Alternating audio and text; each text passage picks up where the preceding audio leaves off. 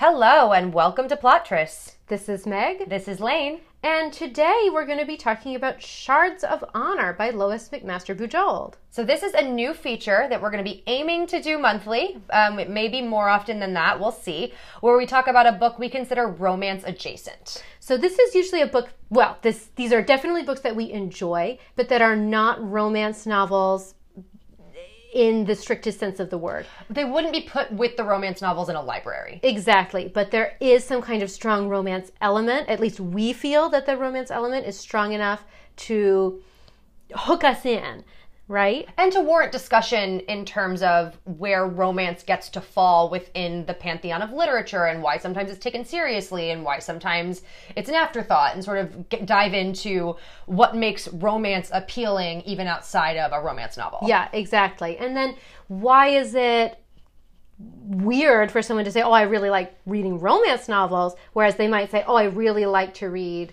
sci-fi that maybe has a romantic element in it. Or even in the case of the book we're going to be talking about today, I would argue it's predominantly a romance. Oh, I mean, I have actually described this book as a gothic romance in space. I mean, to me, this like kind of encapsulates what this book is. I am also not the originator of that phrase. I don't know who came up with it. I read it somewhere and I thought, yes, this is what this book is. But if you went to find it in a library, it would be in the sci-fi section. Exactly.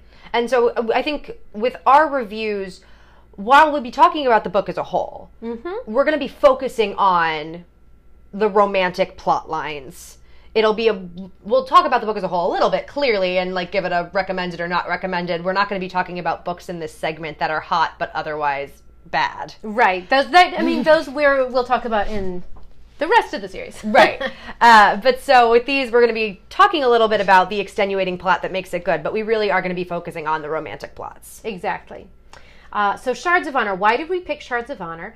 Like I said, I've called this a gothic romance in space. Just a little bit of history about the book. This is actually Lois McMaster Bujold's first written and published novel, which, I mean, in comparison with the rest of her work, I guess you could probably tell that it was the first, but I think it's just so well written. I don't know how she came up with this as like her first book. I think it's so great. I had no idea actually until right now that this was her first novel ever, and I am very impressed. And this, we're going all the way back to 1986 for when the book was published. So just an FYI on that one. So this is the first in the Vorkosigan saga? That's right. And how many books are in the series? Oh gosh, I think about 14 books are in the series. So this is the very first. This is the first that was written, and it's the first in the Vorkosigan timeline. There is one that's set about 200 or 300 years earlier than this one, that's not set on Barrayar, which is the planet where the Vorkosigans are from, but it's in the same universe. But anyway, this is the first one in the series, and this is the one that I think most people would recommend that you start with when you start reading the series anyway. So, and we're not going to be talking about every single book in the series because not every single one of them focuses on a romance plot. But there are 3 or 4 that really is the main focus. And by romance plot, what I'm really talking about is a couple that gets together, and the end of the book ends with a happy ending. For them. For them. So that's what I mean by a romantic plot. And so, like, we could be talking about Jane Eyre having a romantic plot. We could be talking about any of Jane Austen's novels having a romantic plot. So some people have argued that those are like the original romance novels. So in that sense, I would say this is a romance novel in that the focus is these two characters getting together, overcoming some kind of conflict so that they can end up happy. Yes, the romantic plot line between the two main characters, who we'll introduce in a moment, is definitely what drives the plot forward. Exactly. So we're going to do the book jacket like we usually do. All right. So here's the book jacket. It's very short compared to some of our others. When Cordelia Naismith and her survey crew are attacked by a renegade group from Barrayar, she is taken prisoner by Errol Vorkosigan, commander of the Barrayaran ship that has been taken over by an ambitious and ruthless crew member. Errol and Cordelia survive countless mishaps while their mutual admiration and even stronger feelings emerge. Accurate? But so underselling it. Yeah. I mean, I think this is accurate. I like that it doesn't give away the plot, because this book can be separated into three segments. There's the first part where they meet, and what happens in the book jacket happens, so they basically foil a mutiny. Then there's a second part of the book that we'll talk about more that happens sort of on the battlefield, so in a war. And then there's a third part of the book, which is the aftermath of the war. Right. So this really only talks about the first part. It doesn't talk about the second or third parts at all. But I think in some ways it's misleading, because what I think Bujold does so well is universe building and world building and the interpersonal connection. And so talking only about these two people coming together to solve a mutiny and falling in love makes it sound a lot simpler than her geopolitical world building actually is. Yes. Her world building is amazing. I think she does such a good job with it. So this is science fiction. I know we just said it was romance, but it is primarily science fiction. You get the sense of the different political systems of these, specifically two different worlds. So Cordelia is from Beta Colony and Errol is from Barrayar. So back up a little. Yeah. This is set in the future. Yes. Earth is no longer inhabitable. No, Earth is inhabited. Earth is inhabited, but Earth has colonized other planets. Exactly. So there are dozens, if not hundreds, of other worlds now that have been colonized. And it's been so long that the worlds have their own cultures. But they're all fundamentally human. So this isn't about aliens. Exactly. This is about humans that have colonized other planets. And it's interesting because Beta Colony, where Cordelia Naismith is from, has certain elements of our civilization that you'd recognize. Yeah. Sort of an emphasis on pacifism and democracy. Yeah, pacifism, liberal democracy, science. It's like a Midwestern world that's like very scientific. Yes. Does that make sense? Yes. Yeah. So like people are polite. People they don't go to jail. They go to therapy. You know, if they want to have a baby, they take parenting classes before they're allowed to have a child. So things like that. And then it's licensed. And it's kind of evidenced by the fact that she's the commander of a survey ship. Exactly. Her objective at the beginning of this novel is to command a crew to a little explored. Not little known, but little explored planet. Exactly. So she actually discovers this planet, and their job is to survey it to find out, like, what's the new biology on this planet? What's topographical the new geology? Conditions. Exactly. So her mission is a peaceful mission of exploration. So it's very Star Trek-y. And so by contrast, Barrayar is more, I don't want to say primitive, because it's not, it's a modern society, but it's very governed by old families of, there's a more rigid social hierarchy. Exactly. Women's, and men have babies the way we think of it in the modern day. So Barrayar was one of the early worlds that was colonized, but then the wormhole that led to Barrayar collapsed. Mm-hmm. And so Barrayar was isolated from the rest of the galaxy for hundreds and hundreds of years. They call it the time of isolation. And when this book is set, they've come out of the time of isolation. They've been out of the time of isolation for about 100 years. So it's very patriarchal. Yes. Whereas Beta Colony is much more gender equal. Exactly. Barrayar is also a lot more militaristic. Yes, they're extremely militaristic. And at this point, they're interested in like colonizing other planets themselves. Right. So Errol Vorkosigan, who is Barrayaran, is on a military ship. Exactly. So they meet up on this planet that no one's really settled. So the planet has not been settled or anything like that. And they meet up on this planet. One of them, Errol, is leading a military mission because they want to use this as a base to invade a different world. And she is on there, so her Betan mission is just to survey the world and add to the knowledge of the human race, basically. Right. And neither is superior, I think, in the eyes of Bujold. Like, I think she thinks each society took some good and some bad from our modern world, but went in completely opposite directions. Yeah. And that gets very evidenced later on. I'm going to warn everybody now, talking about this without spoilers is going to be really hard, because this is a book that I just want to hand to you and tell you to read it.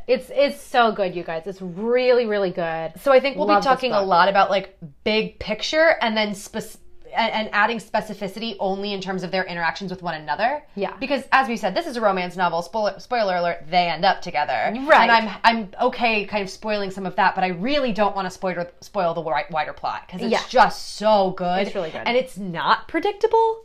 No, no, I really don't think so. And I really want any of our listeners who are having the experience of reading this for the first time to get to go in with sort of a clear mind. Yeah.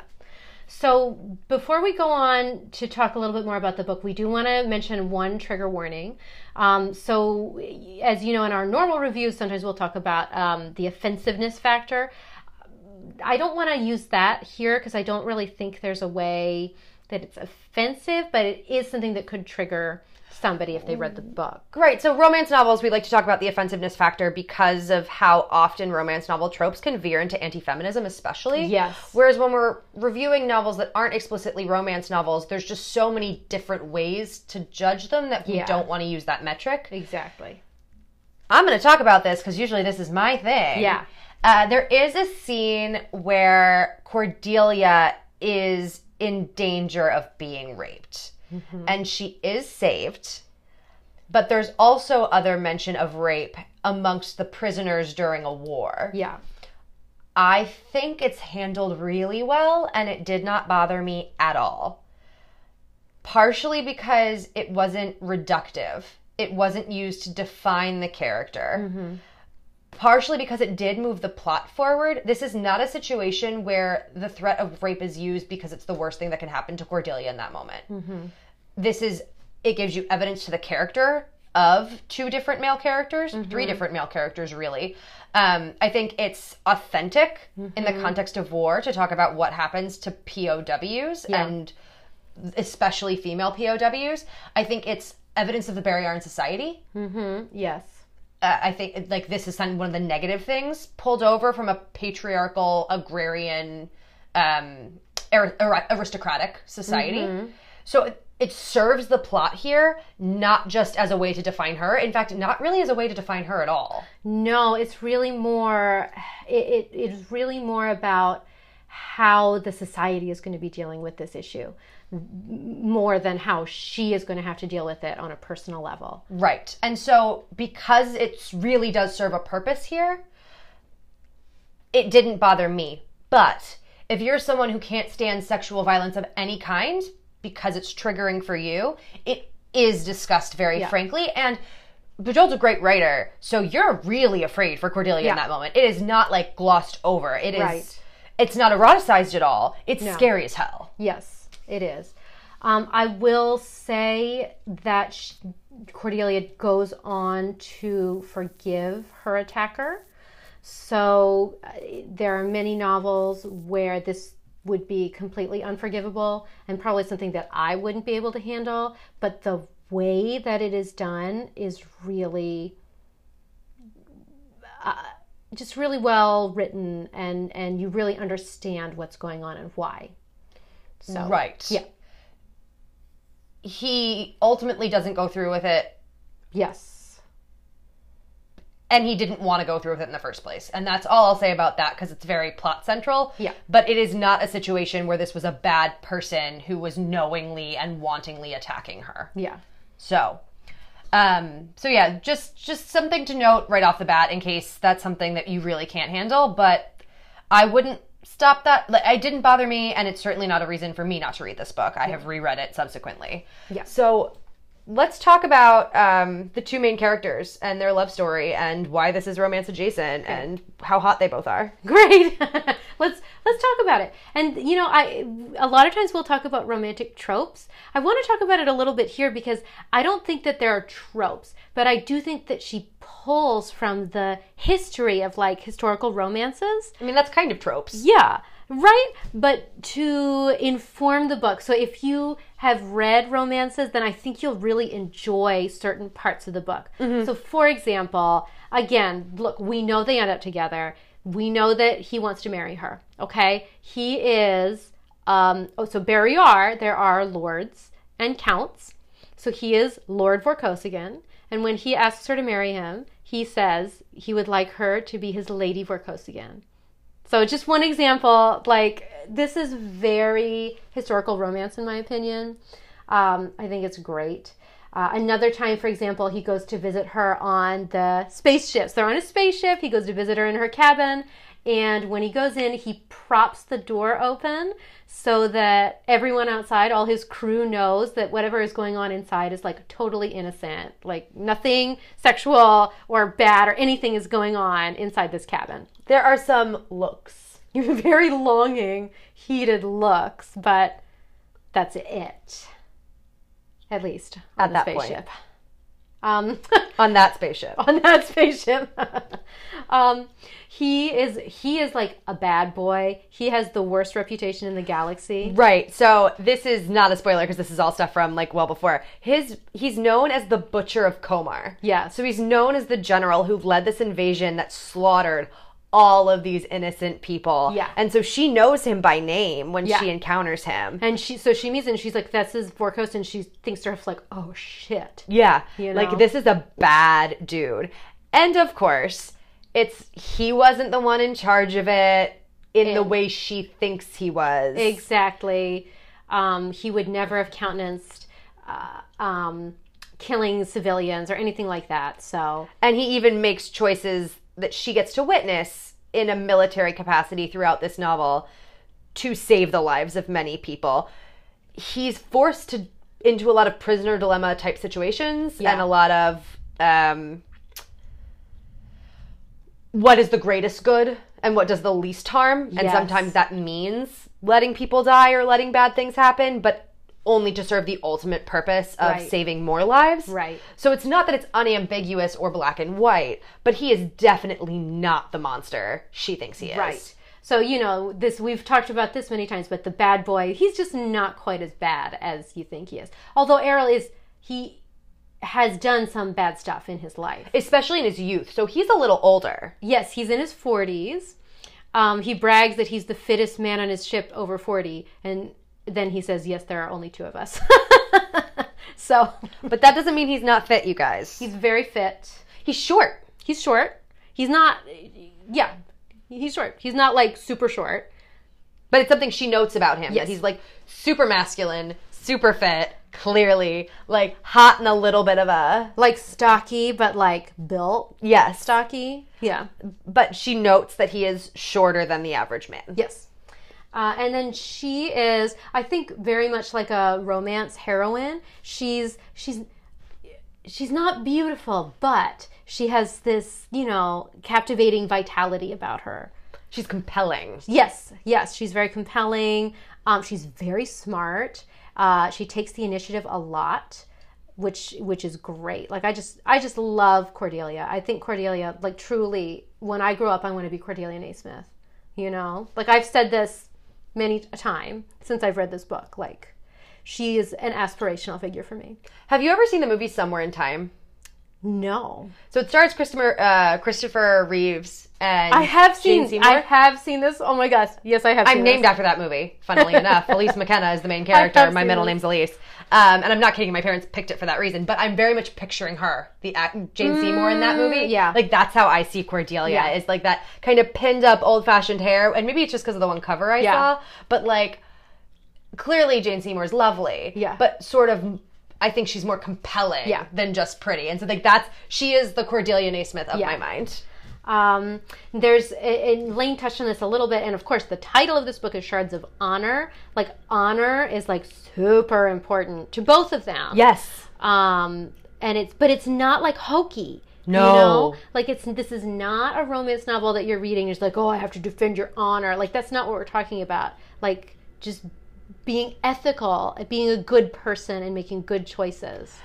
And recognizing where your social obligations or military obligations might be at odds with one another and, like, sort of doing the best you can and acting ethically when it's not black and white. Exactly. This is the book where she will do everything she can to like save him, but she can't be with him. So it kind of like Jane Eyre a little bit, you know, like she loves him so much, but she just couldn't be with him because it would violate her ideas of honor. And so she has to leave him. So it's not the same situation at all. He does not have a wife that he's keeping in an attic, but there's like kind of a similar situation, you know what I mean? Where she removes herself from the situation so that she's not tempted to be with him. You know what I mean? Right. So the two countries end up in conflict with one another. Correct. So they end up separated by virtue of international conflict. Yeah. So she's like, I'm a Baden military member. I mean, she's a survey captain, but I mean, that's technically their military. So she's like, and I cannot legitimately stay as his prisoner of war just because I want to visit him at his home in Barrayar. Chambers. Right. At Vorkosigan Surleau. His estate. Yeah. Which is very much an English manor. Oh, it's great. It's great. And of course they've got like, he's got like, I'm not going to talk about it too much because this comes in the next book that we'll talk about. But he invites her to go to Vorkosigan Surleau, which is, you know, like the summer estate. And again, this is the world building. Like she does such an amazing job. So the world, Barrayar, you go on to find out that it was colonized by 4 main countries, but of them was an English-speaking country, Russia, France, or a French-speaking country, and then a Greek-speaking country. So those are the 4. So of course, Vorkosigan Surleau, that comes from Vorkosigan Surleau, Vorkosigan on the water. So this estate, you know, is on the lake, and you can just tell she thought of everything. It's definitively a book that you get something new from rereading every time. There's just so many layers to it. But so there's one other trope, which is he has a previous relationship. Yes. Well, he has a few previous relationships that actually come into play. But one is with a wife in his past. And he did at some point get very jealous and have to duel for her honor. Yes, he dueled for her honor. Several duels. 2.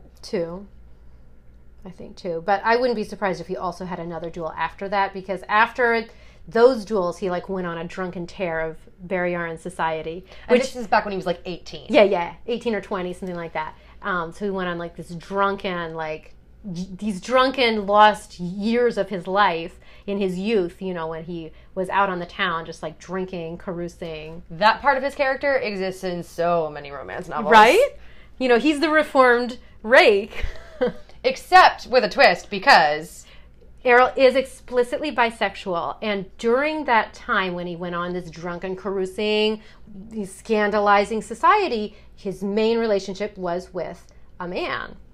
And said man is a bad dude. He's a bad dude. I mean, at the time, he probably wasn't. He was still unformed. He was same age as Errol. But in the current time, like, we meet him, and he is real bad. He is a true bad boy, as in, like, not a bad boy. He's a true evil person. Right. And so both Beta Colony and Barrayar, as planets, get a little bit exposed in the way that they're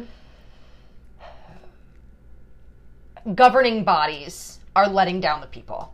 Yeah. And so the man that Errol was involved with is now a part of the Barrayaran regime. Right. And so he's part of what is the bad influence in Errol's country. Exactly.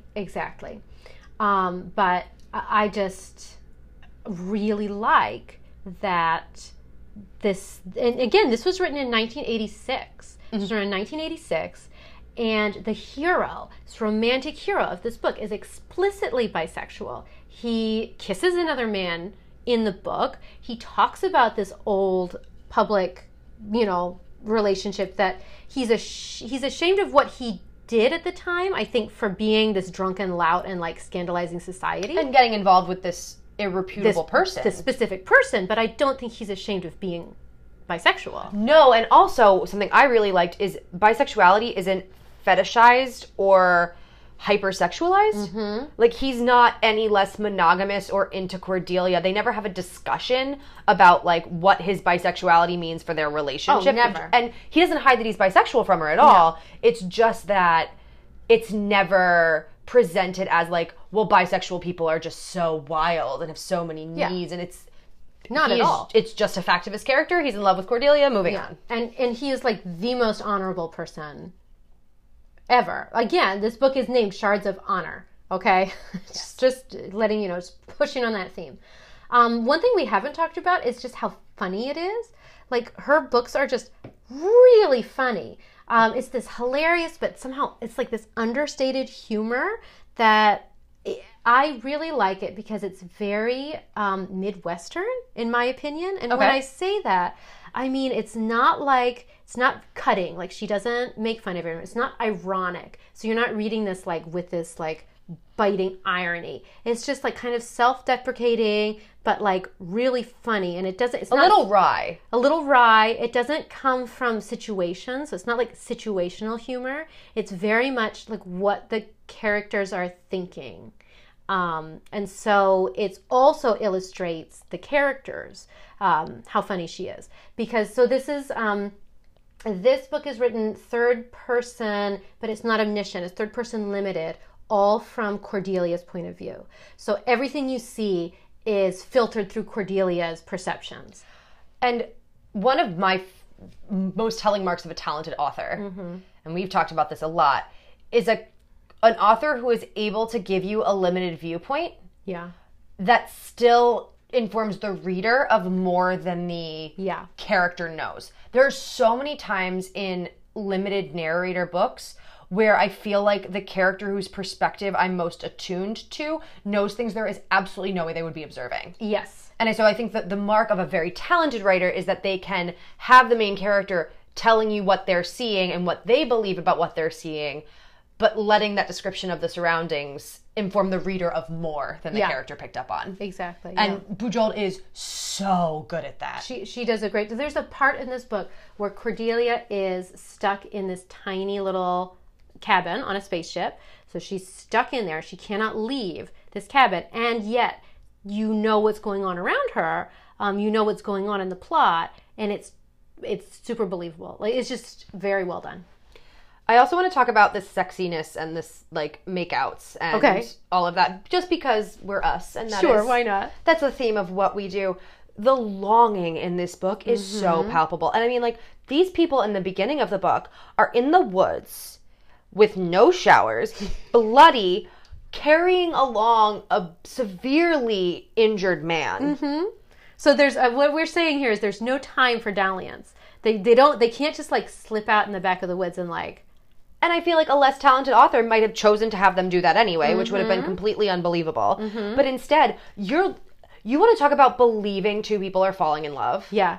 Even when the situations are not sexy. This book, ladies and gentlemen. Yeah. I mean, they fall in love because this conversation around a campfire in the dark, so they can't, like, look in each other's eyes, and it's, like, becomes this, like, confessional conversation. It's just great. And that's in the first, you know, part of the book. They fall in love is what we're saying. It's a spoiler. Right. And then even what goes on the ship with him hiding her, and there's just so, but by the time they do finally kiss. And it's one kiss, ladies and gentlemen. One kiss. In this book. Well, there's more, but by the time they finally kiss once. Yeah. What we're saying is, like, it's not a makeout session. It's not like a prelude to more. This is a farewell kiss. And it is amazing. Gird your loins. It's great. It's really amazing. It feels so earned and so passionate, and it's just so well built up. Yeah. And you feel everything the characters are feeling in that moment, and it's very hot. Yeah. It's and also, like, really pulls at your heartstrings. Yes. Because, again, this is the final kiss. It's not. But, I mean, you believe that it is. Like, if I reread this book, I still am, like, dashing tears from my eyes because, like, it is so compelling and, like, so touching. So good. And then when the lovers are reconciled and reunited.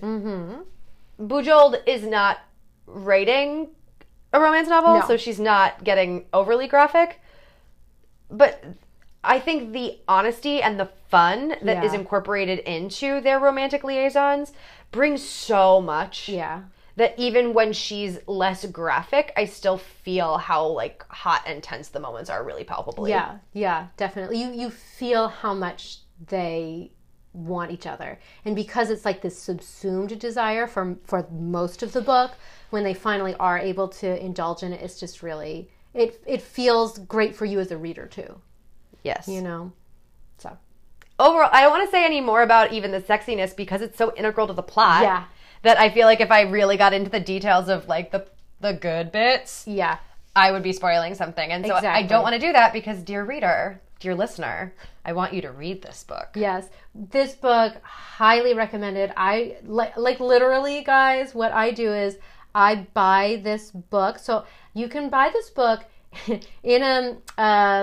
two-pack. An omnibus edition, they call it. So it's Shards of Honor and Barrayar, which we will be talking about soon, probably next month we'll be talking about it, but in that omnibus edition is called Cordelia's Honor. So if you're at a used bookstore and you see kind of a thickish book that's called Cordelia's Honor, buy it. Whenever I see it, I buy it and I give it out like candy. Like, I throw it at people. Like, I've gotten at least a third to 50% of our office to read this book just because I hand them out to them. Meg is a bit evangelical about this book. Yes. Guys, I love this book. I love it so much. It's so good. Highly recommended. So good. And if you want to support Bujold, you know, she's a living writer, working writer. And she owns all the rights to the digital editions. So yes, I buy all these used books and I give them out like confetti. But if this sounds like something you would like, I would also encourage you to buy it. I have. I bought the first one. It's on my Kindle. Yeah, and because she gets like almost 100% of the rights belong to her now, so she doesn't have to pay a publisher for it. She's also a badass, like as a person. She's amazing. So she's great. I have nothing else to say other than 5 out of 5. 5 out of 5 spaceships out of 5 spaceships. 5 hearts out of 5 hearts. This book is great. You should read it. And I'll do my best when we get this episode posted to put on Instagram, like, the order of the series. Mm-hmm. Just so you guys can see and reference that sort of Shards of Honor, Cordelia's Honor confusion where in case falls. You ever do find it to buy it. Exactly. So thank you guys so much for listening. This was a really fun episode. It's just so nice to talk about a book that I just recommend to everyone because I just recommend it to you, too. I mean, it's wonderful. Let's get it on the bestseller list on Amazon. Let's do it. Thanks. Rate, review, and subscribe if you enjoyed this episode. As always, we can be reached at plottriss@gmail.com and at plottriss on Instagram, Twitter, and Facebook. Yes! Look at us expanding. We'll talk to you guys soon. Bye.